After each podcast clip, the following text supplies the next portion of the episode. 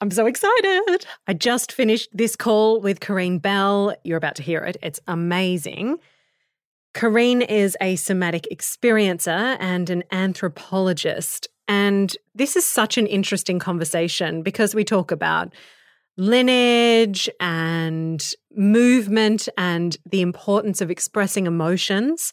But the reason I wanted to get Kareen on was because she had studied a dance ministry in a Southside Chicago Black Baptist church. And this church was in a neighborhood that was really characterized by poverty and violence.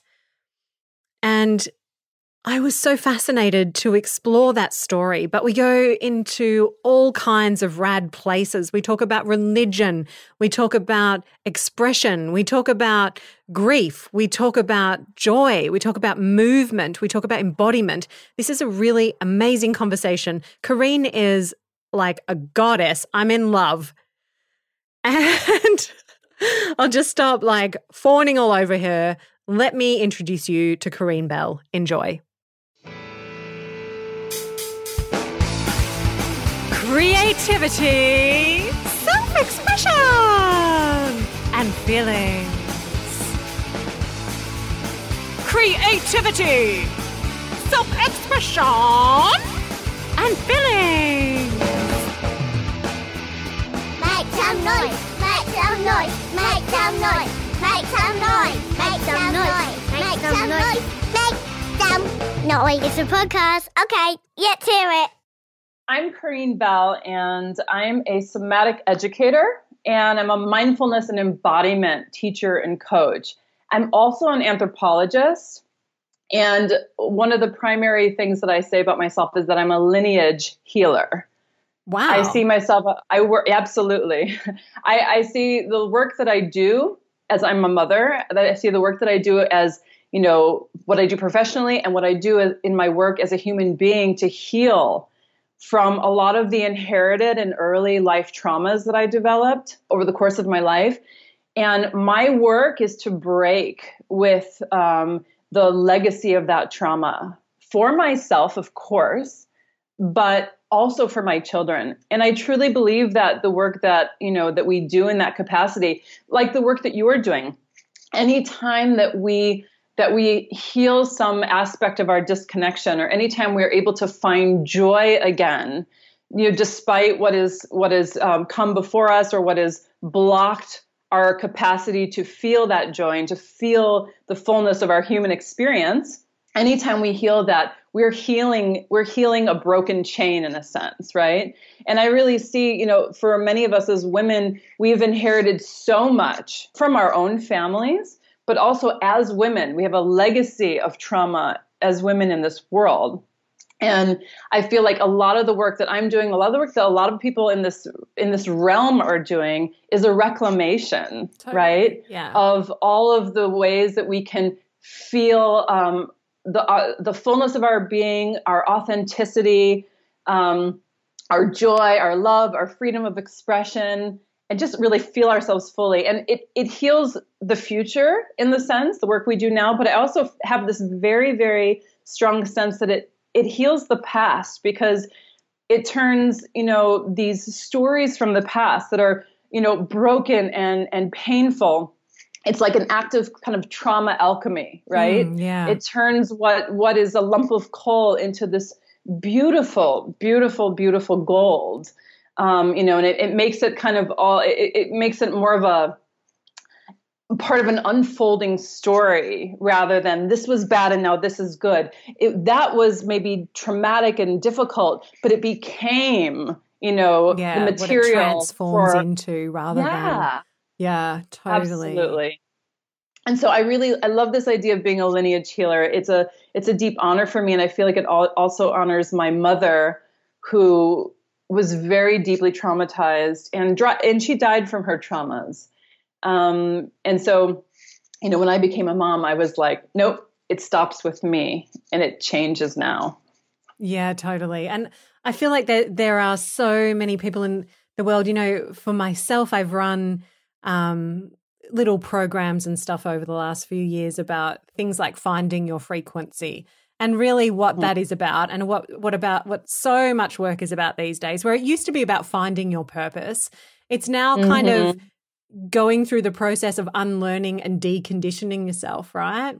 Absolutely. Absolutely. In all the ways that that conditioning is in us really in in in the fascia of our bodies in the muscle holding tension patterns that we have. You know we have these ways that we we don't even realize that the at the implicit level of our lived embodied experience we're holding on we're living memories in a sense right? And so you're right it's like unearthing all of these multiple layers of of being that we've just learned over over time. We, we're habituated to it too. Like we're so habituated to even to something like anxiety you know yeah. you, maybe right? We can live our whole lives with a, something like anxiety, and it feels normal to yeah. us to feel that anxiety, right? Like yeah. that's. I mean, normal. I've had this conversation with my mother where it's like, um, you know, my uh, speaking of kind of mother wounds. Not that my mother has wounded me in this way, but she's a very anxious person, and it stems from a trauma when she was a child that uh, she never just really dealt with and healed with. And she would hate to think that she had passed that on to us, um, me and my brothers, but we all have anxiety.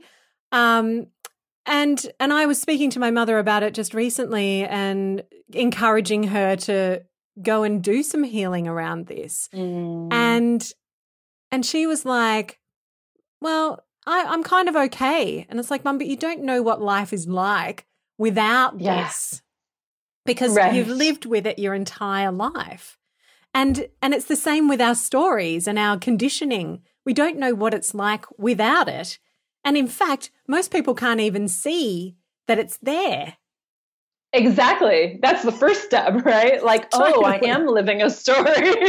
yeah, exactly. That's right. People can live their whole lives not realizing that that the way they experience the world is particular to their own history and that there it's just one of um, endless uh, possibilities for experiencing themselves. It's so true. Yeah. Yeah. I was just thinking about how when when you do kind of I hate the term wake up because I I think that's fucked. I'm not a fan of like woke and all that shit. Um, oh, but I understand. You know, like it's like what other people are asleep. No, they're not. When you have that awareness of, you know, when you first get that awareness of, okay, so if I can change, and I don't want to like be all Tony Robbins style or self help guru type on this stuff because I think that there are, um, you know, as many ways to enlightenment or not as there are human beings. Um, but when you first get that awareness and you're like, oh, maybe if I just change the way that I'm showing up and the way that I'm thinking about this and the way that my, my perspective on this, and you shift that, and then you see it's like a domino effect and everything kind of shifts and the person that you saw as an asshole is no longer an asshole they're like a wounded Absolutely. child you know and and your whole world can can change just by slight little yeah. adjustments in your awareness and your perception so I totally agree, and I think for me, wo- that sort of woke thing is a totally separate concept to me than the waking up part. But I love the idea, just a, a becoming conscious, yeah. of of this idea that there there's a story playing out in me and the way that I experience myself in the world is not um, like an innate given. It's not like I was, you know, we all, we often think about personality, right, as something we were born with. We're born with temperaments. There's for sure that there is something to that,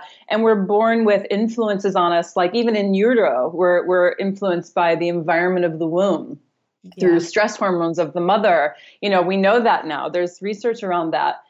But, you know, beyond that, you know, I love this idea of thinking about personality as just our the habituated ways we behave in the world and and how you know and, and basically we see ourselves through the behaviors we enact again and again and again. But it is just this re- repetition of this enactment of a certain way of being. But you're right as soon as that starts to shift this whole concept of this personality that we thought was something that was so fixed from the time we were born. Like, oh, I was just born like this. You know, I was just yeah.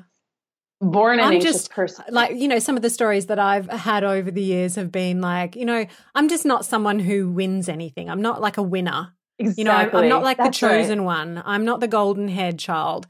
The, all those kind of stories Right. that I carry throughout my life. And now that like, like I feel like my, um, I don't know if you've ever seen that image of Akalanda, who's like a um, Hindu goddess, and the it's like um, there's some if you Google Akalanda, it's like um this image. It's done the rounds on Facebook, and it's a woman cast in concrete, and she's cracked open through different areas, and there's light coming out Oh yeah. and she's the goddess Mhm. of never not broken. Um, Love so embra- embracing the fact that we're all broken, and you know, and so on. And so I feel like Oh. I've been like that, you know, like the, then I'm never not broken, and that's why I hate the I'm woke, you're asleep, conscious, unconscious thing because it's like no, we're- we're all just having our journey, and even the most conscious people are still acting from unconscious and subconscious programming, right? So There's no question. so we can never be consciously conscious of everything. It's a constant layering and unlearning, you know, which never And honestly, ends.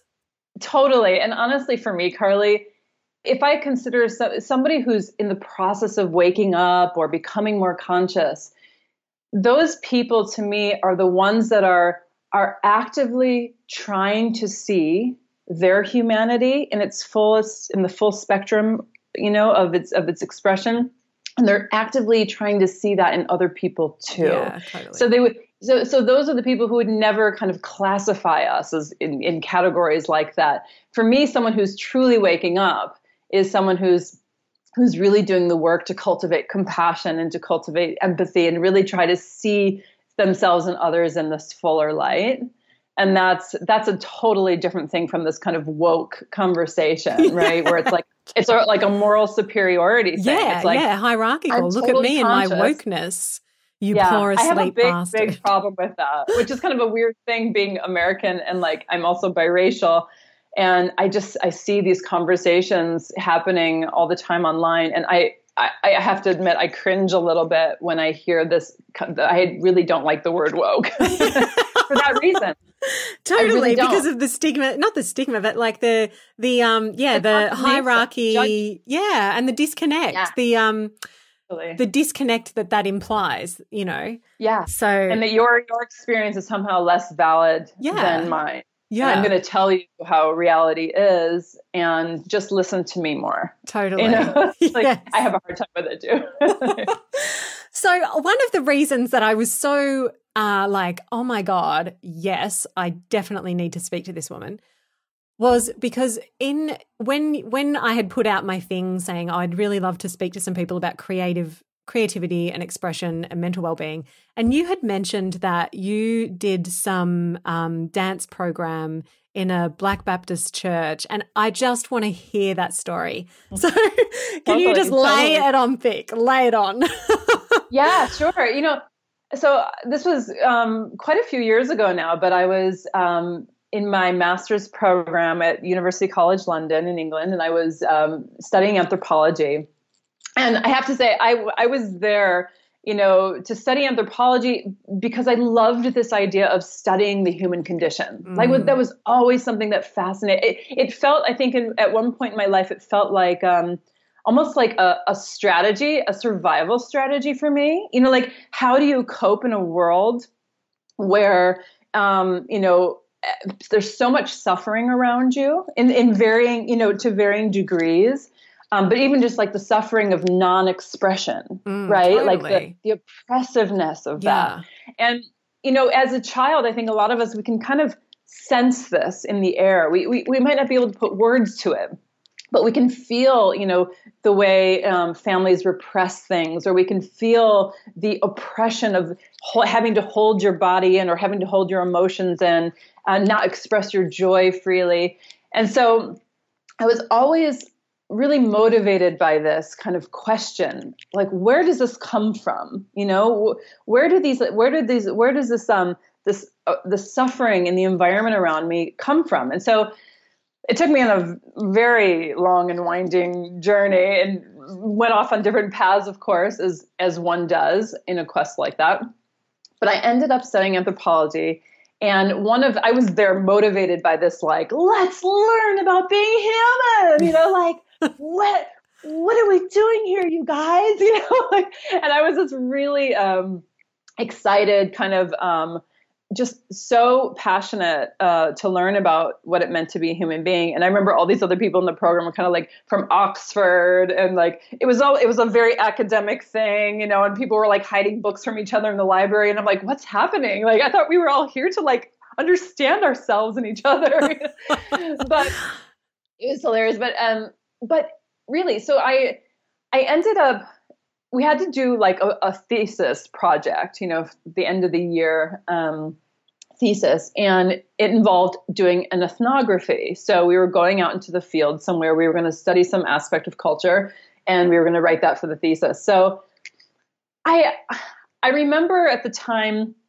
being very very interested in um, aspects related to gender, like so um, women's experience in the world.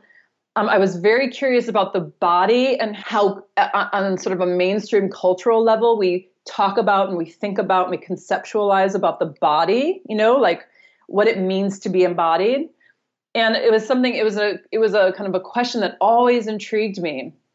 And I think uh, following this thread of you know how in in my world I grew up with my mom. My mom was um, white, Caucasian American. My father is African American, but I grew up primarily in my mom's world there was you know you'd go to church and you would sit you would sit in the pew and it didn't matter if you were moved by something especially if you were moved by something that someone said you should almost like hold the body really really tight and really really still and like don't dare like say anything or you know and like it, everything in me wanted to be like yes you know that was gold you know? And i'm not religious at all. I'm not religious at all but like any other human being, when you hear something that moves you, it moves you, right? So, um, uh, most like a lot of people, it's just like internal though, right? Like it, the movement is happening internally, and there's like nothing happened on the outside. this is it, but it's almost like I mean, it, like the the amount of energy it takes to hold an ex- expression in sometimes. Mm Yes. Just to sidetrack a little bit, my my adorable, gorgeous grandmother, who she was, um, her parents had come over from Germany.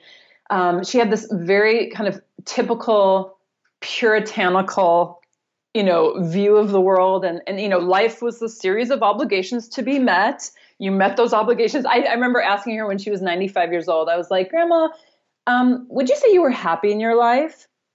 And she looked at me like really deadpan and was like, well, I don't see what happiness has to do with anything. and I was like, wow, like the you know, like the worlds that we live in. And and she she could never in her life say the words I love you. She could never say I love you to her children. And it was like it, it would literally get stuck almost right mm-hmm. here in her Adam's apple. It would get really big and you would almost have this sense if you just like could tap her on the back a little bit, the words would come tumbling out, but she couldn't let them out so that was the world that I had, you know, been a part of. And I was so curious about, you know, what I experienced in the black community because I, um, it was some, it was a community that I'd always been very drawn to. You know, it's a longer story than we probably have time for, but I didn't know my father growing up. I didn't actually know my father was an African American man. Oh, wow. Even though totally until I was like 30 five or something. No, it was it was a little bit earlier than that. It was 2006. I found out. Yeah. And so you know, like I was always very strangely drawn to the Black community, and you know, um, you know how how I how I experienced expression in the Black community, especially. So I decided to go to this um, South Chicago Black Baptist Church, and I made contact with them and we organized it that I would spend four so, months. Sorry, at this yeah. stage, I'm fascinated. So at this stage, you still didn't know that you're you had African American blood running through your veins. No, but you were no. just like drawn to this. That's so. I'm getting like goosebumps. That is freaky shit. I mean, Carly, seriously. I mean, I spent time in, in South Africa in like um in in uh, studying uh, African indigenous churches and like I mean like I I was always incredibly drawn to the community, and and no real explanation for. I mean, uh, during this time, during the study period, my mom said to me at one point, "This is." She actually knew the possibility existed, but she had never said anything. And where I was doing my working on my thesis one night, and she just saw. I was just talking about my passion for all, for the community and and and uh, things I was learning, and she looks at me and she goes, "Well, maybe your father's black." And I look at her and I was like, what do you mean, maybe? My, who says that? You know, like I, it was still going to be, it was going to be two more years before I actually found out. Wow. But it was just like totally left field. So I ended up going to this um, church and now this is this church is actually really interesting and it's an, it's important to the for the context because it it exists within a community. So if you imagine like Chicago, um, at the time, you know, it, like many northern U.S. cities, you know, they were the site of what what they called this like um, southern migration. Like so, many many after, you know post slavery, many Black Americans migrated from the South, South yeah, um, right. southern United States to the northern cities, right? And they took up jobs there in like the steel industry, and this particular community was um, a hub for the steel industry, for a lot of work around there, for this uh, the Pullman Palace Car Company, which made like train cars, really fancy train cars. And there's a whole, even still in this area, there's like a whole Pullman district. It's a very distinct community with these. It's really an interesting little place, but like many other northern cities, when the steel industry kind of collapsed you know the the communities just fell into deprivation. You know there there were no jobs left um, and it became a very um, uh, destabilized you know community. There were a lot of there was a lot of uh, gang violence there was a lot of drug and alcohol abuse. Just a lot of instability and insecurity just inherent in the community itself. And this church then grew up in you know in this space in this kind of uh, environment where it was very very difficult for the people within that environment to trust each other to trust one another right? If you can imagine like social relationships are much harder when there's when crime is so rampant. And so here this community comes this this preacher comes and he starts this church community that grew to i think i think at the time when i went to go visit it and work with with the with the praise dance ministry they had 22,000 members. What? Yeah. Right. Like there's listen, there's a whole nother discussion about like black theology and the very it's it's it's um an incredibly powerful agent against, you know, the the the economic and the emotional and mental and deprivation that comes from living in, in an environment that is so rife with you know suffering and instability like that they do so much good work in communities like that through through the church do so you think this, uh, sorry this is like a yeah, random no. question but do you feel like part of the reason because i mean you know i live in australia where there isn't really I mean, it's just a melting pot. There isn't really a undercurrent of any cultural. I mean, we have an incredibly the, the oldest culture in the world here, and not not plugged into it really at all. Although things are uh, slowly changing, and I have, you know, hope for the future. My little daughter is singing um, a song, Jingiwala, Jingiwala, which means g'day or welcome in like the local indigenous language which i think is That's like so amazing. beautiful yeah when like i had no idea i was actually speaking to an old teacher of mine who i messaged because I, it was australia day and it's just like I, I feel very uncomfortable about that day. And I had reached out to her because she was like a rogue teacher who taught us about the actual white Australian history. And I was mm. just so moved and impacted by that that it stayed with me for the rest of my life. And I had reached out to her to thank her. But um, oh. so so that having said all that, right? Like from from I'm standing here from a from a country that doesn't really have much of a religious aspect, and quite possibly because we are one of the wealthier countries in the world. Um, so, and and this brings me to that question in a really roundabout, convoluted way. but I love question, it. I love it. but the question is, do you feel like in those areas where there are a lot of social problems and not a lot of hope, that religion has a stronger bearing because they they need to have some kind of level of hope and um, faith. I mean, there's no question that that plays a role, and I think especially when you're looking at um, the Black American community, you have the whole um, element of slavery. Mm. You know, that was very much a part of their past. You know, not that far distant either, yeah. and I think you're right. Black theology it, it, has a very particular flavor, and it's a it's a it's a theology of liberation. Mm. But I think that's what in part makes it so relatable. Like, yes, there are religious elements and aspects. There's no question that the the way that they talk about their experience is going to be infused with you know Christian ideas and Christian um, vernacular. However, when you know when I was there amongst them in their in their community and they and the and the the way the particular way that the black you know the black theology of liberation is talked about it is so relatable to any human being who has who has lived under the you know when you look around in the world around you and see you see all of this evidence in the world around you that you should that you should not be happy that you should not feel joy that you should not trust life and despite all of that, you can see it all as evidence. And then you can say, I choose to trust anyway. I choose to feel joy anyway.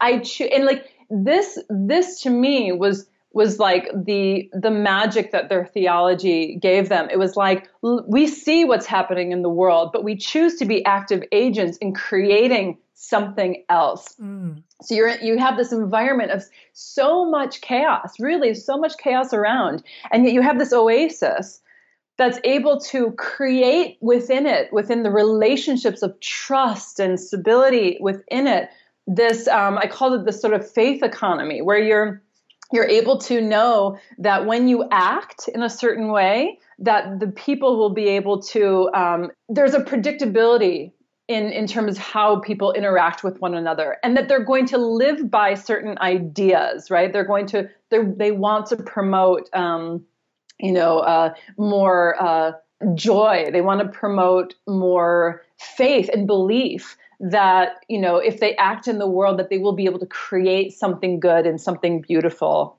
as a result of that and they prove that to themselves time and time again when they act you know so it's this like feedback loop. And I think it's a remarkable feat for any individual and especially for a community like that mm. to turn what looks to be like a devastating situation into this powerful force for for change and agency. You know, I, I there was at one point during my time at this church, and like I said, I'm not religious at all, at all. I've studied religion though, and I love. I would say I love many aspects, not of religion, but of faith. Yes. And right and spirituality yeah. and and how and how faith moves people in the world and how it orients them in a very particular way and i think that has always been something so interesting to me so i was at this church and i i started off as an anthropologist but i ended like they have like a two hour um, they have like a two hour service every time they have a service so like the full first hour is praise it's a praise and worship hour so it's dancing. It's dancing wow. and singing. I mean, literally, and like talk about create, talk about getting in touch with through dance and through music and through song with your joy, with your joyful expression and your beingness, being present. I mean, where present. where do we get the opportunities to do that? you know? Yes, Carly. Yes. I mean, this is right, right. I, and you walk into a church like this, and you are immediately like if you were to go, Carly, if you were to go to this church, like just show up on a Sunday and be like, I'm going to just check it out.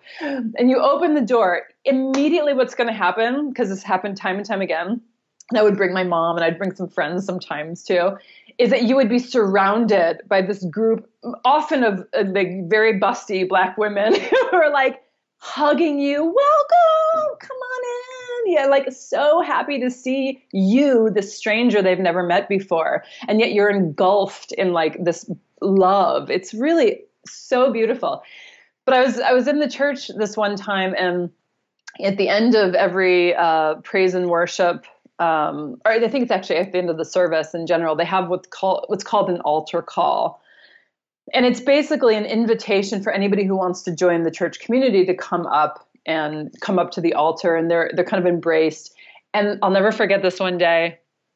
I was standing there and you know there are, there's like maybe four people standing at the front of the church and they have their arms extended and they're just waiting for anybody who wants to come up and oh my god carly there was this man standing at the back of the church by the doors just you, he just had walked in off the street literally he he was sleeping rough you you could tell right his clothes were tattered and torn and really dirty he had like a limp he he looked very thin and um, just really, you know, down and out. And he started just like slowly limping his way towards the front of that church. And I could not keep it together because I just knew that that man was going to find a home. Mm you know, am- yeah. amongst these people and that they would take care of him. Yeah. And how important is belonging, a sense of belonging to our well-being, you know, and connection. I mean, totally. this, and this is the piece about the creativity thing. It's not about what you do, it's about the connection that you create.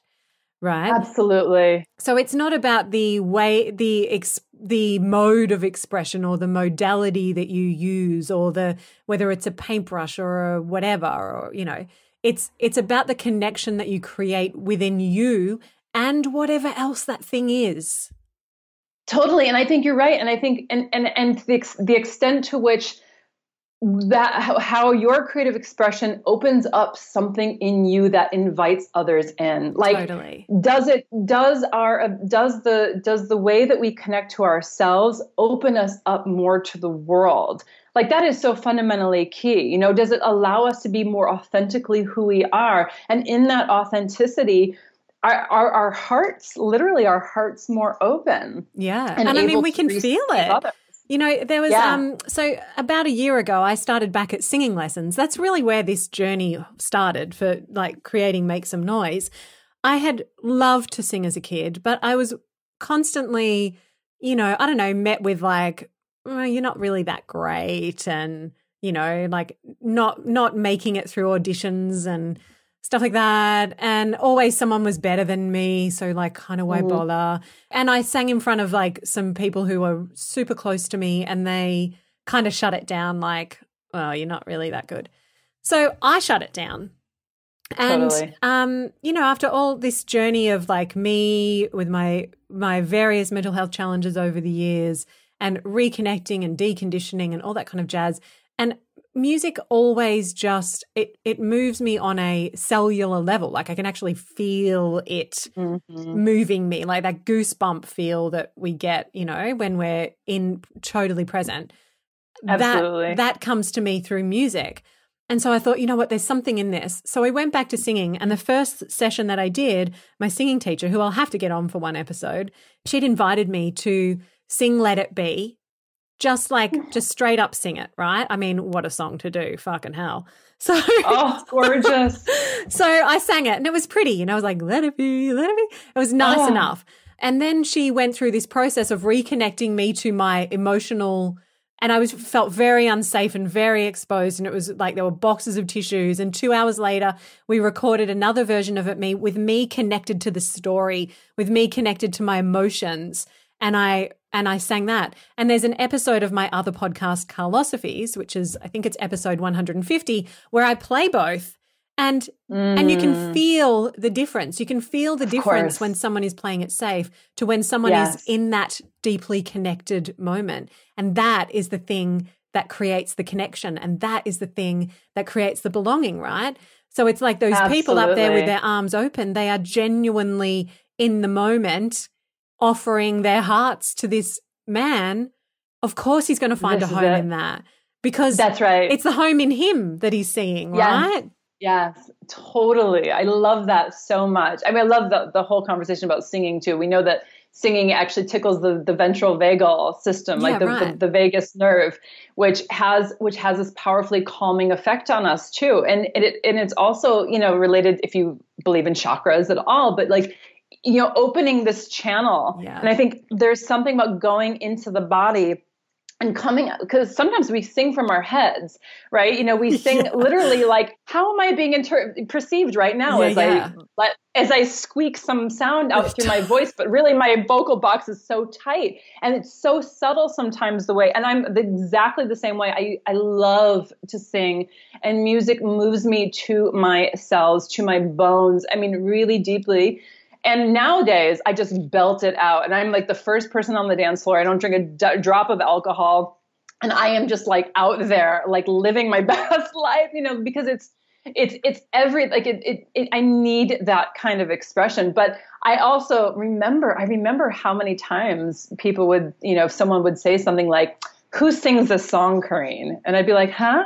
And I'd be like, yeah, not you. It's the Beatles, you know. And I'm like, okay, you know, I just want to sing, you know. And. I live now by the motto that there's this beautiful African proverb that goes, if you can if you can talk, you can sing. If you can walk, you can dance. Totally. And I live by that now. Yeah. So I yes. totally. But there is also that point, and I'm not sure if everyone experiences it, but like you talking about walking into this church and all the singing and the music, like there are times where I was just not able to even contemplate going into a space like that because I just couldn't handle emotionally what would come up on me, you know, within me because That's I just fair. didn't have yeah. like there was no I had no outlet for expression. So, like you were saying earlier in the piece, you know, we're just sitting there, stone, stone mm-hmm. deadpan face, holding all the emotion in. Um, you know, that's certainly been me. And my experience is totally to hold it in, a conditioning to hold it in. We can even learn to fear our yes. own emotions, right? I mean, yeah. that's exactly right. I think, especially for us and, and for, me, for many of us, especially as women, you know, emotions like anger, for example, mm. can feel so destabilizing and so scary to feel.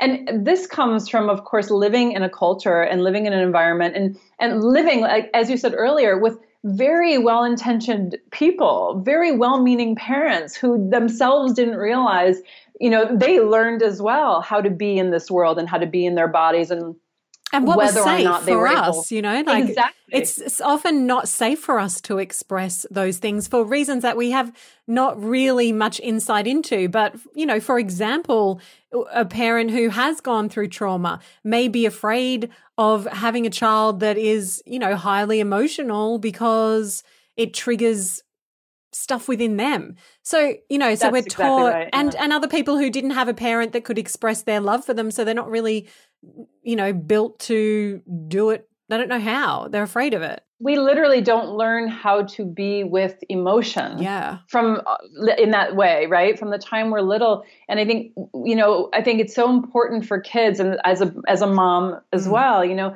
I, I, see how how how important my work in that sense is yeah. to to be fully with my emotional world in a way that neither shuts me down nor overwhelms me in emotions. Now, it doesn't mean that never ever happens, right? But it, the work is to learn to be with all of our emotional experiences with more and more equanimity as, as much as we can. We learn, and we learn in that process to develop um, emotional resilience. And the more emotionally resilient and the more capacity for emotional expression and the full spectrum of emotions that we have, of course, the more we're able to allow from our children. Like a parent who's scared of their own emotions is going, like you said, is going to be scared of their child's emotional, strong emotional expression. You know, grief for us in my family, um, I, my mom died now three, almost three years ago. And I had this just fantastical experience with grief during that time that was one of the most one of the rawest most authentic experiences I've ever had. It was so beautiful because you know we know how how we meet an experience like grief is going to influence uh, you know literally how we experience those moments and how whether or not the grief is able to roll through us like thunder yeah. you know like this incredible thunderstorm that it is but what i found is that every every wave of grief that i met my mom died unexpectedly and I hadn't seen her for two years before she died. And there's all, there was just so much, you know, given uh, the particular history I had with her, there was just so much in that experience of grief.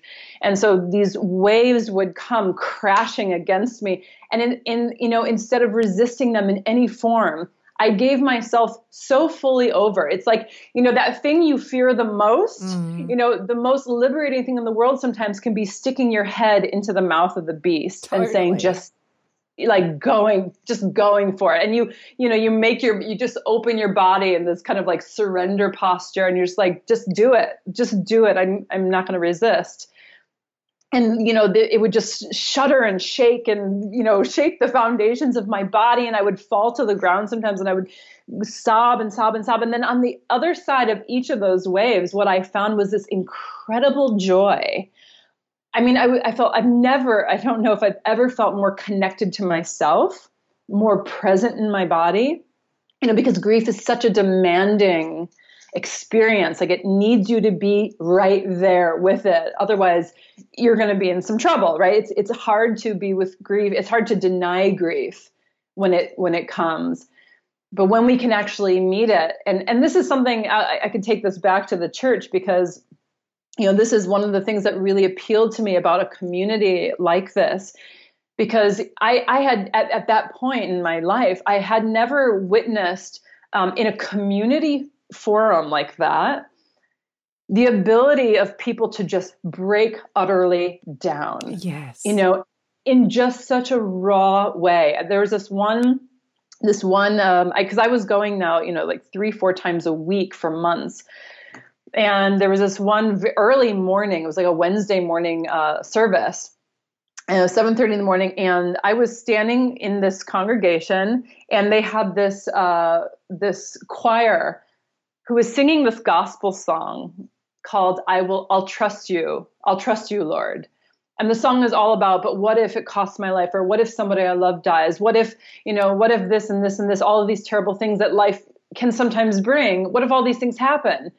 And then the, you know, the the the underlying message is I will trust anyway. I will trust life. I will trust the unfolding of life. And giving ourselves over to experiences like grief is like saying, I trust this process. I will I will just surrender to this process. And I remember this woman the song was being sung. I mean, can you imagine like this gorgeous choir and like these voices, like, and they sing, they sing at the end, they just sing in unison, I will trust, I will trust, I will trust. And all of a sudden in the back of the church, this woman starts screaming, Thank you, Jesus. Thank you, Jesus. Thank you. And it was this mix for her of grief and gratitude.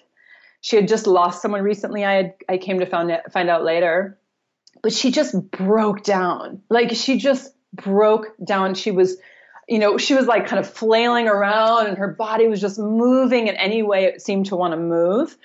And the people around her just held her in this space.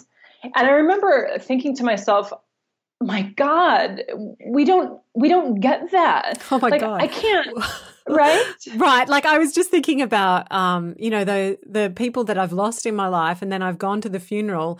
And you know like a funeral in australia is a bunch of people sitting down on pews with a tissue in their hand. Yes. Yeah. Yeah. Yeah and then and then you dot, watch like dot, dot. yeah yeah dot dot like don't don't cry too much. yeah. Certainly don't make any fucking sound. Like you do not want to let Absolutely. anyone a sniff is about as far as it goes. But it's yeah. like but then and then if you look at like tribal cultures, the wailing and the you know, like the release of that grief yeah. and the moving through it, like it's part of the process. I actually had um Bronwyn Ward on who we were talking about death and grief. And uh yeah, and it, it's like as a society, you know, we're just we're just sitting there dabbing our eyes and our soul is crying and all that shit's just getting stored yeah. in our body, right? That's right. That's right. Absolutely. And you're right. And like Maori, Maori culture, I was in New Zealand for four months. I studied Maori religion and mythology many, many years ago.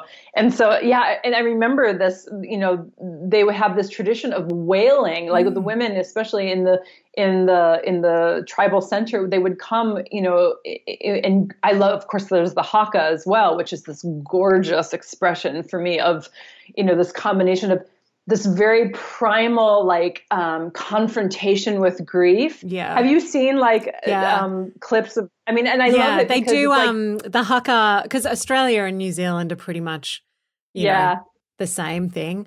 Um, yes. But I do feel like New Zealand has a much better uh, understanding and, uh, you know, embracing of Maori culture, where Australia hasn't been the same with our Indigenous people, sadly.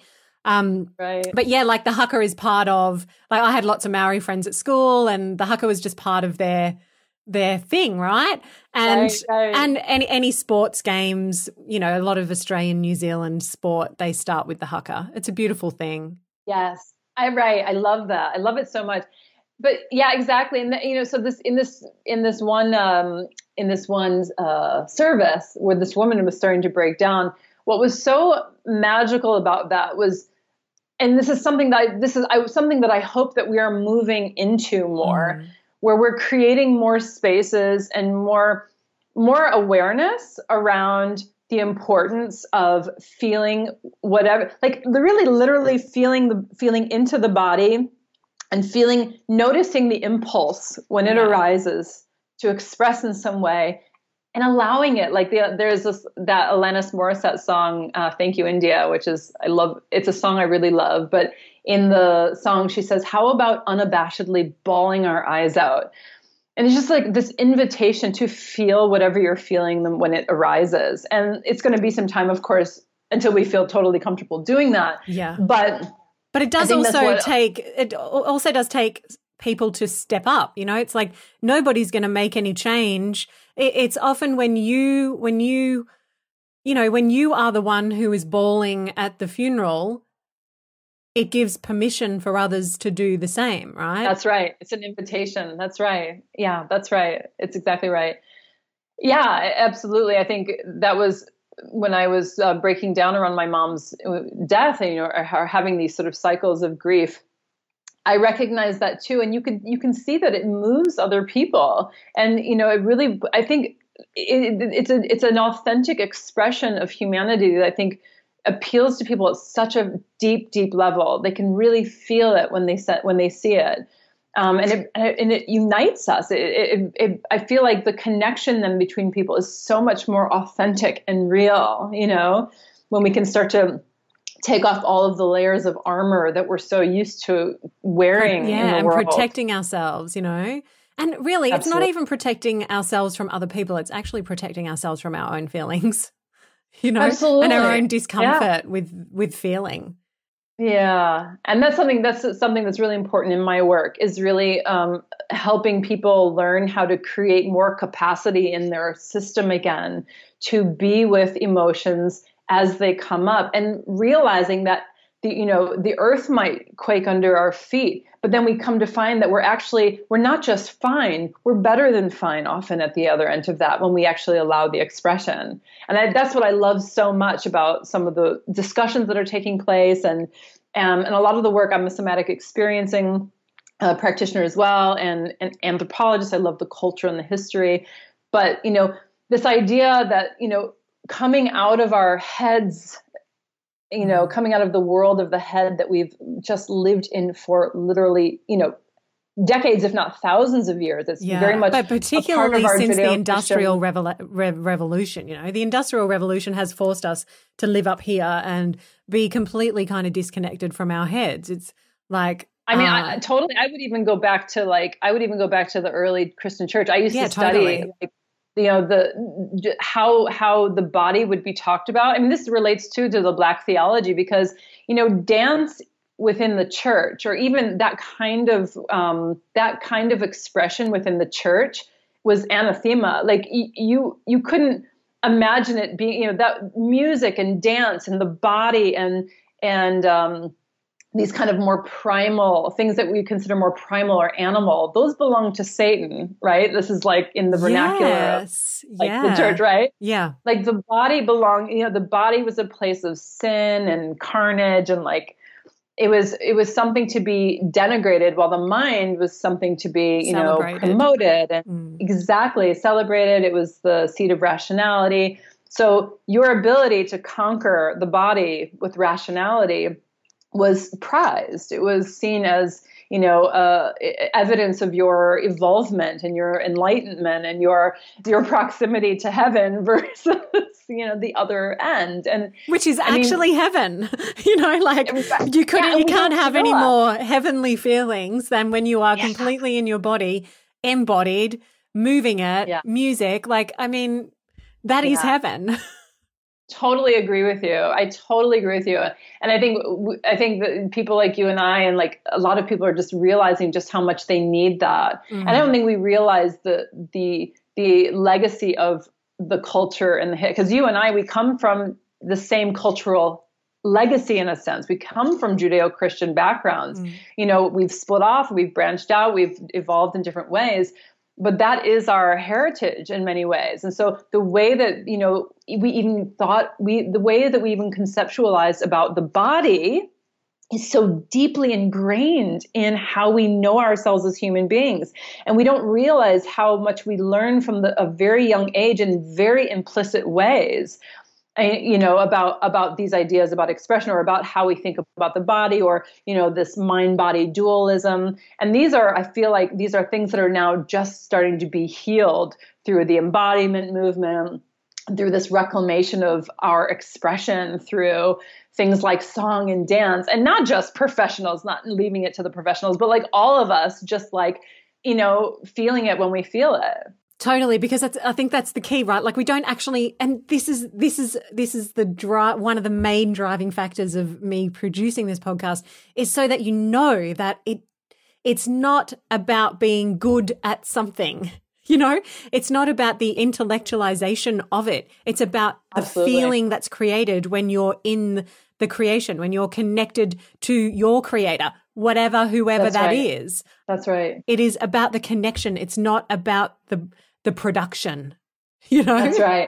and I think that it's exactly that's right. This coming out of the intellect and into the body also it, it, it takes us from from reactivity to creativity you know yes. that is that you know, because of course you know this because the moment we can really truly come out of the story about ourselves you know we we had we know about this idea of the predictive brain like you know there's these studies now that say that our brains are less uh, they're they're predictive in the sense that we we we imagine the future based on the past it's a pretty easy assumption um, and we know that when we're living in the heads, we just assume that, you know, the next moment will be like the one before. And how we experience ourselves in the future will be like how we experience ourselves in the past. Only to come to find that when we actually come into the body and we tap into the, the awareness, not the left brain kind of a, awareness, but this more right brained embodied awareness that that is much more it's much broader and it has this it has this it's like tapping into the quantum field of possibility you know where the future is not the story of the future is not yet told. And this mm. relates to all the work that i'm doing with moms and like it's like this, the, the future is not a, uh, is not a done deal. It's not a told story. And when we can come back into the body and back into our creative potential through the body we can literally then shape every future moment. And that's where all of our creative capacity lies in being this this fully embodied and expressive human being being this spontaneous flowing. You know we are we know we know that even physics knows that the world is constantly in flux.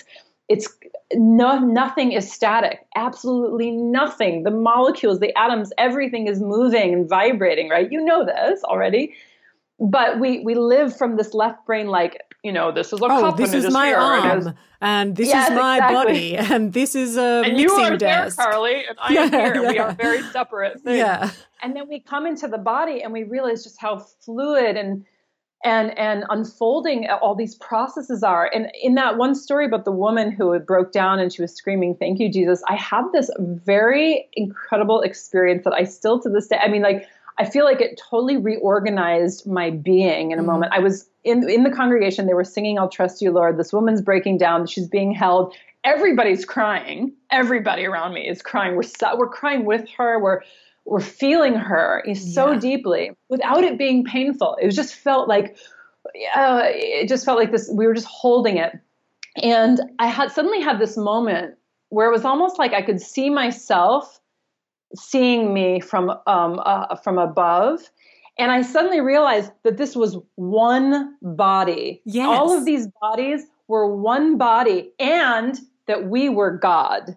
Yes. Oh my God. I have had that exact same experience.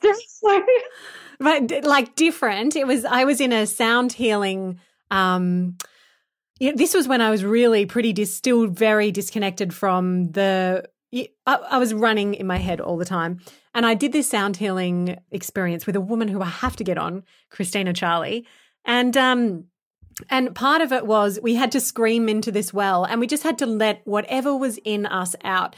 And I was there and I was like, you know what? Fuck it. I play it safe all the time. I'm just going to fucking go for this thing, right? So I'm there and I'm, I just start howling. Like I'm howling and then I'm screaming and then I end up laughing and I'm crying. And it's just like this whole spectrum just moves through me. And in it, it was like I've explained this to a few friends, and it doesn't make sense, I think, unless you've had the experience where you are in all times and spaces and it's all aligned Absolutely. together. And you're just like, That's it.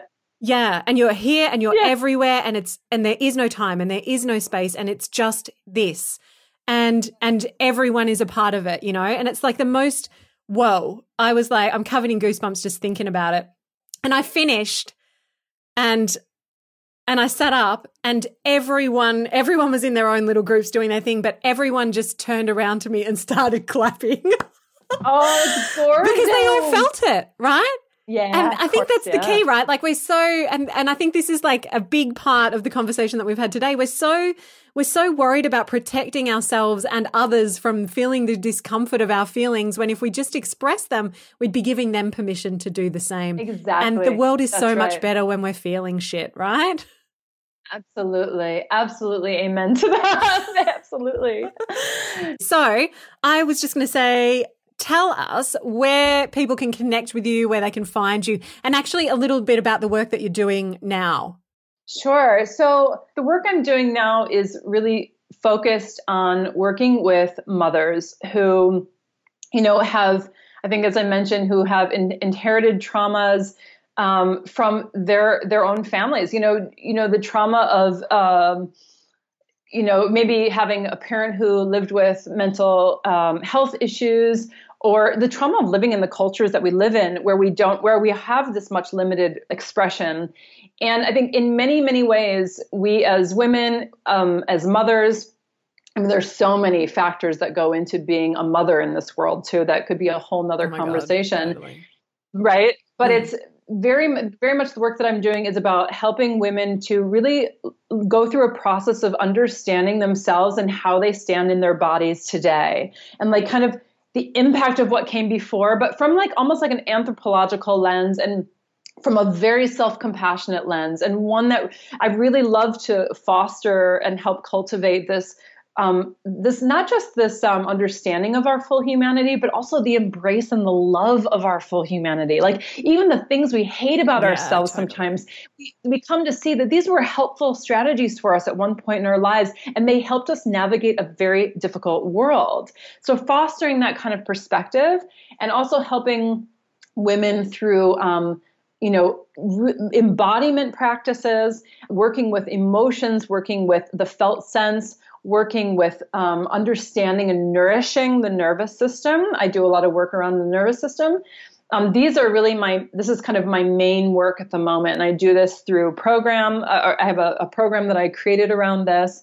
Um, then I have a podcast as well called the Bold as Love podcast. And I'm on Instagram at, at Corrine Bell, and uh, my website is CorrineBell.com. And you know, it's still evolving. A lot of my work is still evolving, but um, I'm really excited about the future, and I'm having so so much fun being a lineage healer because I really, like I said, I really see this.